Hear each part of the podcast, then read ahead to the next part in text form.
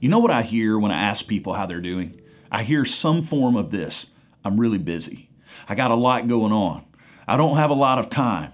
You know what's interesting is during the pandemic, when most of our lives have at least physically been slowed down, we can't do the things we once did. Most of us aren't involved in as many activities as we always were. It seems that people still feel busy we still feel overwhelmed. Now, why is that? Why is it that even when our bodies slow down, our minds keep rolling? Well, we live in a very interesting time in history.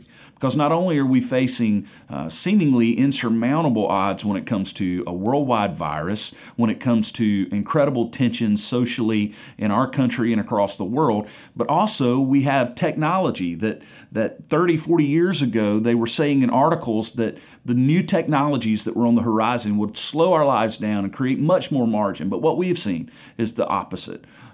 Our technology has allowed us to get information 24 7. We tend to know when there's a tragedy that happens across the world uh, just moments after it takes place. We get video footage of every bad and good thing that happens all over the world. We are living in a culture that's driving us all to the edge.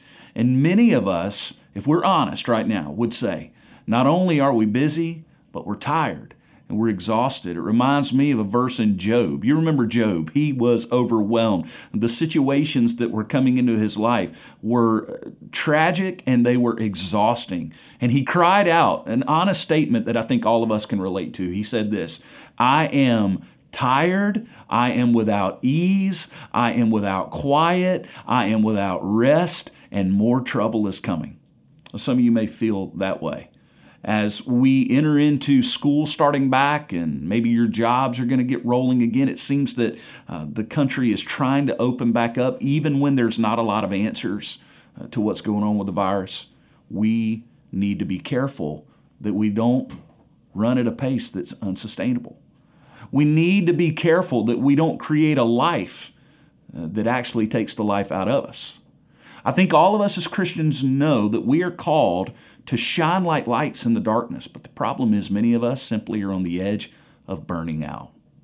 So, what we're going to find out during this series is that we were created for more than that. We were created with a certain pace in mind. And the only way we can find it is to go back to the one who made us, to go back to the Bible, to the scriptures, and find out what God created us for and how He created us to live this life. Because what we all need today is a brand new look at rhythm.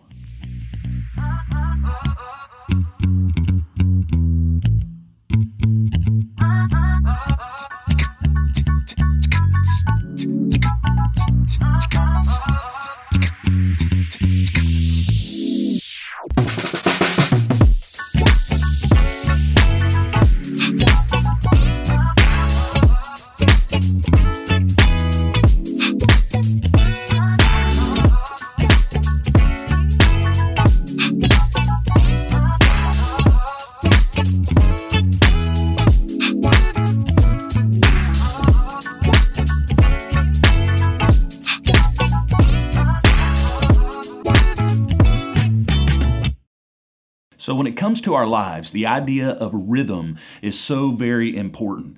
The problem is, many of us are dancing to a drum we were never meant to dance to. So, we need to figure out, through the help of the Holy Spirit, the truth of the Scriptures, we need to figure out what rhythm we were made for.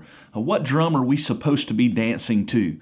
Uh, how are we going to find out the pace that we were created to do life with? And that's what this series is going to be all about. You know, the problem is many of us look at our lives primarily in an external sense. We focus on the things on the outside.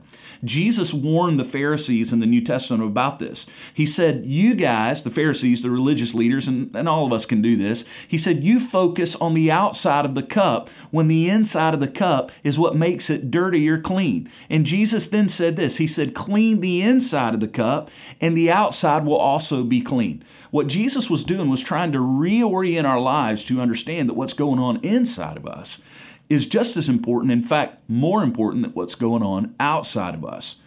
Uh, but the thing is, we live in a culture that's very externally driven. So what we do is we focus on our career, or we focus on our looks, Or we focus on going to the gym and eating good food and make sure we're wearing the right things and that our house is in a great neighborhood and that our car is one that's good to go. And we think and focus and spend a ton of our energy on the external in our lives. The problem with that is the Bible is clear we are people who have both an external physical life and an internal invisible life. In the invisible life, what we'll call our spiritual life, is actually the part of us that makes us who we really are. In both of these areas of our lives, both the spiritual and the physical, can be negatively impacted by living life at the wrong pace, living life with the wrong rhythm. And one of the biggest ideas we need to understand as we explore the idea of rhythm in our lives over the next few weeks is that underneath the canopy of rhythm, at the very core of what we need to understand, is the idea of tempo. Tempo, how fast or slow are you going? And when do you need to go fast? And when do you need to go slow? In fact, in, in, in the music world, there's this thing called a metronome that tells you how fast and how slow you need to go. We're going to hear more about that now from a really good friend of mine. He's a part of Three Circle Church, he's a recording artist, and he's just amazing. Now you get to hear about tempo from our good friend, Phil J. Check it out. Uh, tempo is the cornerstone of keeping everyone in tune, in sync with each other. Uh, it, it's, the, it, it's the core, it's, it's the base of rhythm. Uh, if you have no tempo, there's no way to stay on track with anything really. It's just, it's just a bunch of mess. Just no, nothing to keep it in line. Just, tempo is such a, a vital part to having rhythm, such a vital part. So if you're writing a song at 170 beats per minute. That's a very upbeat, very up-tempo song. So you, it's going to be very energetic, very lively. If you're slowing it down, like slowing down a song to like 70 beats per minute, it's a song me that, that's meant to kind of relax to kind of help you meditate. Uh, so varying tempos uh, helps with, with, like really trying with setting a mood. You know, so putting an album together, you have to like really like it'd be weird to have just an entire track list of just up tempo songs. It'd just be really weird. It's like, okay, is this is energetic, but like I want something I can kind of relax to, you know. And so uh, slow, like so, it, when, when piecing an album together, you have to have those moments in there where it's like, okay, this is a high moment, high, high point of the album. But now it, let's slow it down a bit and let's like really like um, focus on like what's going like it's makes you like a slower tempo just makes you want to like focus on something just focus and it's really think about uh, evaluate uh, it uh, makes you just really like just slow down you know and so that and that's like the a key point in creating a great album like if you can like alter someone's someone's mood just by you know a, a some, something as simple as tempo. You know, that's that's such a powerful thing, you know. So now we understand that our lives are not simply external, but they're internal as well, and the internal is is of most importance. And we understand now that tempo is a major piece of the rhythm of our lives that we need to understand, we need to guard it, and we need to decide this important question. Who is holding the metronome in your life?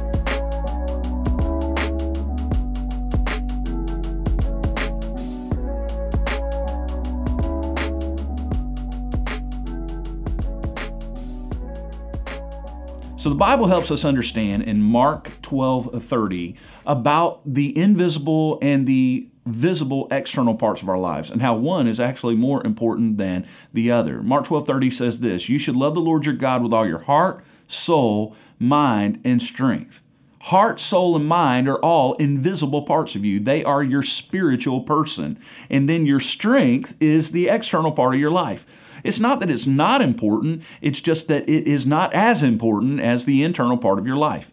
And what we understand from Phil J, the idea of tempo, is that whatever tempo you're running at, and whoever is setting that tempo is absolutely crucial to your life. And not only will you be physically impacted by the metronome, by the tempo, but your internal life is going to be even more dramatically impacted by it.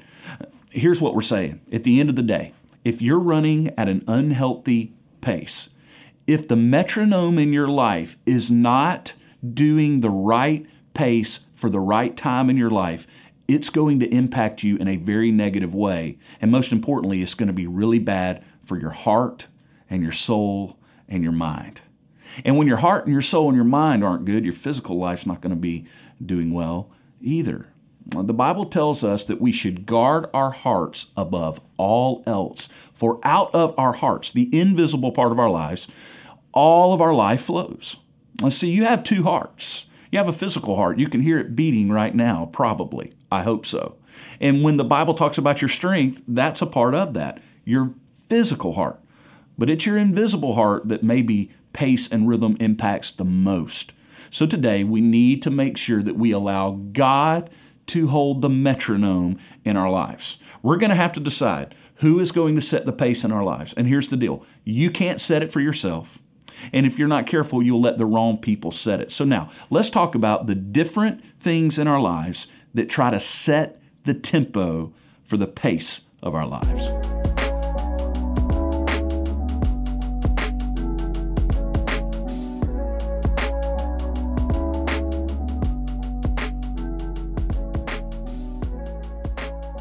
So let's talk about a few ways that we can incorrectly in an unhealthy way, allow the tempo of our lives to be set. We are deciding that God needs to be the one to set the tempo. We find that information about the tempo, the metronome of our lives, from the scriptures, but too often we let other things set that tempo. And the first thing I think often, if we're not careful, we will allow our enemy to actually set the tempo of our lives. Do you know that you have a spiritual enemy? Now, we're not talking about cartoon, hocus pocus stuff here. We're talking about a very real spiritual enemy. The Bible tells us that we should be sober and be vigilant, for our adversary, the devil, prowls about like a roaring lion, seeking whom he may devour. The Bible warns us that we have a very real enemy. Jesus said this the thief comes, the enemy comes to kill, steal, and destroy, but Jesus said, I've come to give you life and life more abundantly. What Jesus was saying is you're going to have to decide whether he's going to hold the metronome or whether you're going to let the enemy hold the metronome in your life. And if you're not careful, you will let the enemy of your soul, Satan himself, set a pace for your life that is not congruent with the time of life you're in. And you're going to go too fast when you need to be going slower, and you're going to go too slow when you need to be going faster. And the answer to this is to turn the metronome over to Jesus. Secondly, if we're not careful, we will allow cultural expectations to set the tempo of our lives. We live in a culture that has more impact on us than ever in history because the culture has a way of touching our lives in a way that it never has before through technology.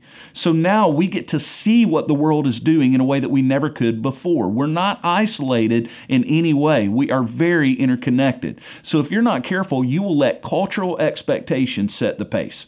We live in a culture, especially in America, where we are always striving and we're always wanting more and we're always needing the next thing. And if you're not careful, that will drive you to a pace that's simply unsustainable, that'll be destructive to your soul, to your heart, to your mind, and your physical life. It'll be destructive to those around you. We cannot allow cultural expectations to set the pace and the tempo of our lives.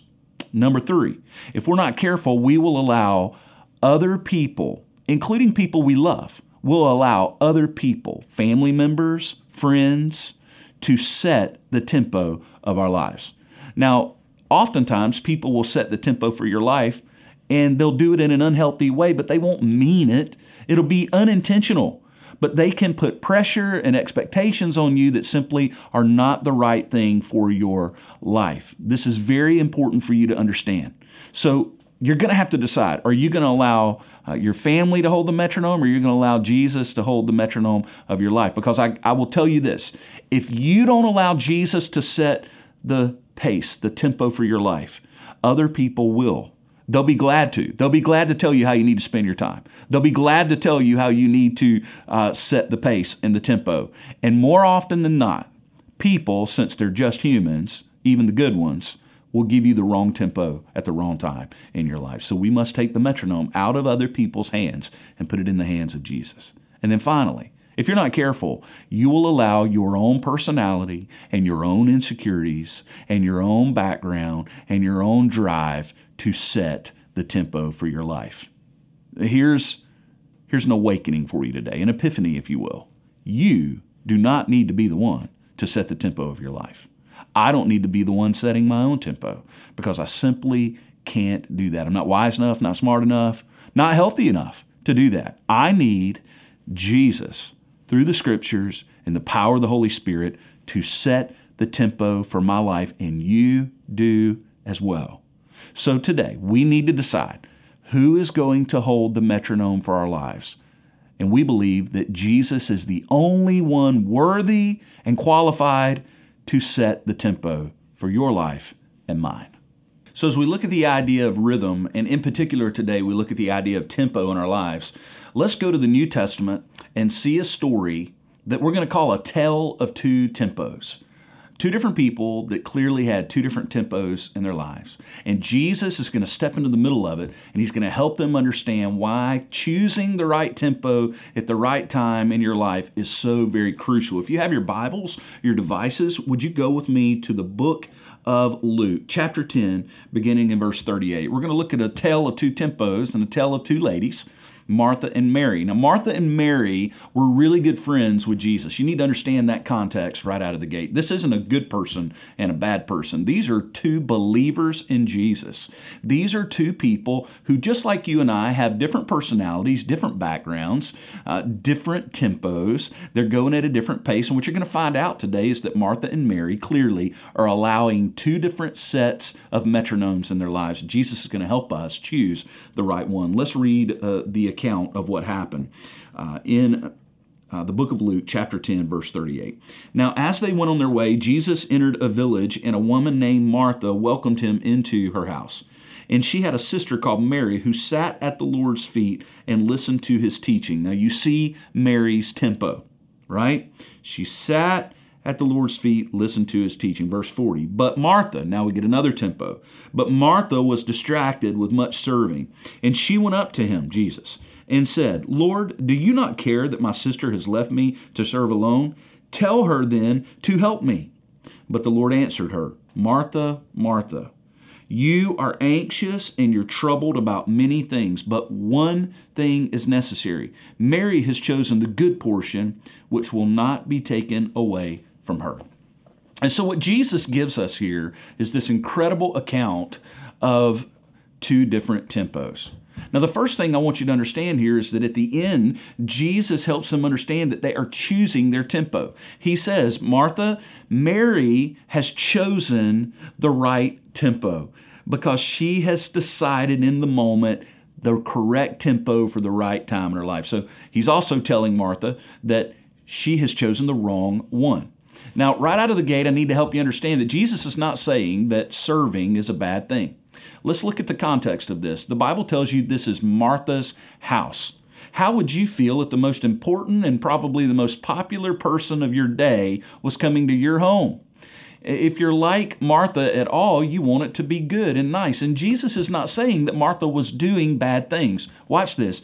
Jesus is saying, and the story is clear, that Martha was doing good things, but doing the wrong things. They were good, they were just wrong. And why were they wrong? Because they were the wrong thing at the wrong time. They were good things, but the timing wasn't right. So let's take a look at what Martha did wrong on this day to help us understand. What did she do uh, that wasn't in line with what Jesus expected in that moment? A few things. There's nothing wrong with serving people. In fact, the Bible tells us throughout that to serve people is a good thing. Jesus even said this He said, I didn't come into the world to be served, I came to serve. In another place, Jesus said, Any of you who wants to be the greatest will have to learn to serve. So Martha is doing things that Jesus said were good things to do. So what went wrong? Well, here's the deal. The first thing is how Martha did what she did. What did Jesus say? Jesus said, You are troubled, you are anxious. Some translations say she is distracted. That's exactly right. In fact, Martha's pace that she was running at was so unsustainable that she had become snappy. She's snappy, she's judgmental. She's judging both her sister Martha, her sister Mary, and she's judging Jesus.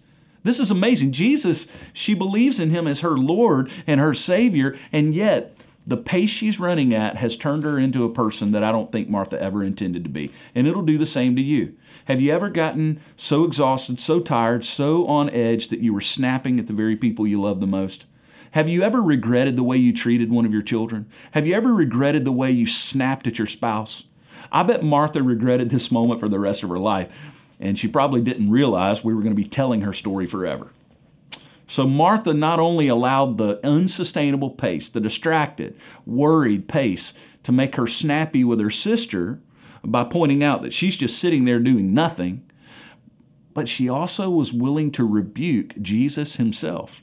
See, here's what will happen. If you're not careful, if you are unhealthy in your own life, you will become an expert on how everyone else should do their life. And you know how this works? If you're unhealthy, if you're running at a pace that's unsustainable, you will try to get others to run at the same unsustainable pace because misery loves company. So Martha fails to realize in this moment that it's not what she's doing, it's not getting the food together, it's not making a great space for Jesus. That's a good thing. It's how she was doing it. So I would ask you this question In your life right now, are you allowing the pace of your life, the tempo of your life, uh, to force you to do things in a bad way? In a snappy way, in an unhealthy way, in an unkind way, even sometimes in an ungodly way. Sometimes we can do the right things, good things, in the wrong way. The second thing we see here is timing. Timing is important, and Martha did good things, but they were at the wrong time. We have to learn to prioritize in our lives according to the time that we have in front of us, the moment. And I think many of us are allowing the wrong tempo in our lives to, create an atmosphere where we miss the most important moments in our lives. Jesus said this to Martha. He said Martha, and he said it twice Martha, Martha. That's like not good, right? When your name gets called twice. Jesus is calling Martha out. And he says, Mary has chosen the right thing. Why did Mary choose the right thing? If both are good, if sitting at Jesus' feet and listening to him teach is a good thing, but preparing a meal for people is also a good thing, then why was hers right and Martha's was wrong? Here's why because Jesus is never coming back to Martha's house again, ever. So Martha chose the wrong thing for the time. And this becomes an important thing. This is why we can't set the metronome ourselves. This is why we need the Holy Spirit, the Scriptures, Jesus, to help us understand the moment that we're in in our lives and what is most important then. Notice Jesus says, Martha, there was something more important than the food and the plates and the candles and everything else you did. That's good, but it was wrong at this time because I'm never coming back again. And just let me let me ask you, what moment are you in in your life? Because timing is everything. Like I have kids still in my house. I'm a dad. Some things just aren't as important to me. I used to get really, really insecure about the fact that my yard didn't look quite as good as the guy down the road. There was this guy that lived down the road from me that had the most beautiful yard ever, and he was always out there working in it, and he would win yard of the month all the time, and I never won it because you know what? Uh, my yard didn't look as good. It's not that my yard looked bad. I mow it, I weed it, eat it, I edge it, but it just didn't look as good as his. And one day I realized that I was trying to prioritize something that's just not as important right now. Do you know why my friend down the road had a beautiful yard? Because he's retired and his kids are not in the house with him. So that is his thing. He can prioritize having the best looking yard in the neighborhood because of the time of his life. That can't be the number one priority for me because I have kids who need me. This is a time in my life where they have to be more of a priority than my yard being the best looking yard in the neighborhood. Now, that's just one example of how we must choose the right thing at the right time. How many times have you, like me, have you sat on a couch with a kid next to you or your spouse next to you and you could be talking to them and connecting with them, and instead you're on Twitter? Uh, listen, we we know that technology has its upside, but it has a huge downside. There's incredible scientific studies coming out about how technology is taking us away from things that matter most. And I have missed so many moments because I was too busy. I was worried about something else, had a device in my hand when I could have been connecting, when I could have been making a better choice. Here's the deal if you've got kids in the house, you do know that is a finite thing. They're not going to be there forever. Your kid will only be the age they are right now this year. My son's not going to be 14 forever. He's about to be 15. My little girl's only going to be 10 once. She's not going to want me to come outside and shoot basketball with her forever. That time is going to end. It is finite. So I must make choices by the help of the Holy Spirit and the wisdom of Scripture to decide what is most important now. And Mary looked around that day somehow and she decided this is the most important thing I can do is sit and listen to Jesus teach. And she made the right choice because Jesus would never be back in that house teaching like that again. And Martha decided that good things were more important, and they ended up being the wrong things. Why? Because of the time. So today we must ask ourselves are we setting the right tempo for the right time in our lives? What is most important right now in your life. That's what you must focus on. The last thing we see here when it comes to Martha and the choice that she made that Jesus points out was not the right choice is why she made that choice. Okay, not just how she was in the moment, not just the wrong timing, but it's why she, she did it. See, what you and I have to do, like Martha, is we need to evaluate our motivation. We must evaluate why we do what we do. And here's the reason because if you lose your why, you will eventually lose your way. Why do you do what you do? Why was Martha doing what she was doing? Well, it's clear that her heart wasn't in the right spot. Literally, she got angry at Jesus, she got angry at Mary, and she is scattered, she is distracted. And I think what we can what we can pull out of the story is that Martha wanted to put on a show. That was most important to her. She cared a lot about what others thought. And that is a natural thing. Again, we're not saying Martha's a bad person. What we're saying is, in the moment, she allowed an unsustainable tempo for her life to create a bad atmosphere uh, for her. And so she made a bad choice. She missed out. And Jesus helped her understand that. Martha needed to evaluate her motivation. Why did she need the house to look perfect? Why did she need to impress everyone? Why did she believe Jesus would have wanted her to impress everyone and have a perfect environment instead of listening to him teach and worshiping him and being with him? See, here's the thing Martha made the mistake that many of us make. I think often, even though we believe the gospel and we believe that it is finished on the cross, I think many of us fail to remember that in our everyday lives. And we think that we need to be doing stuff for Jesus all the time, when Jesus often just wants us to be with Him. Remember, the greatest work, Martha had to remember this, you and I have to. The greatest work has already been done. On the cross, Jesus, after completing our uh, redemption, Jesus said those words It is finished. And so we still work, but we don't work in a frantic, scattered sense the way Martha was. We can work with the joy of understanding that the greatest work has already been done. We can rest in that, and that Jesus sometimes just wants us to be with Him. And that when we have that choice to just be with Jesus, we need to make it. We need to be with Jesus. So the question is today why are you driving so hard? We see what was going on with Martha. What about you? Why do you stay overwhelmed? Why do you overcommit? Why do you overcommit your kids to stuff? What is the motivation? And right now, you, you can justify or you can be honest and ask yourself, why do we drive so hard? Why am I so busy? What is the why? Because listen, if you lose your why, you will lose your way. We must evaluate our motivation. So, right now, why don't we just take a moment as we have been challenged by this great story of Martha and Mary? Why don't we take a moment as you listen to this song? I want you to ask yourself, why are you running so hard? Why are you so busy and so overwhelmed? What's the motivation behind what you do? And I want you to ask yourself as you listen to this song and as we worship together, what is the most important thing now in your life? I want you to evaluate the moment you are in with your kids, with your spouse, the time of life you're in. And ask yourself this question Am I doing the right things at the right time in my life? So, as we sing, as we worship, I want you to ask yourself those questions.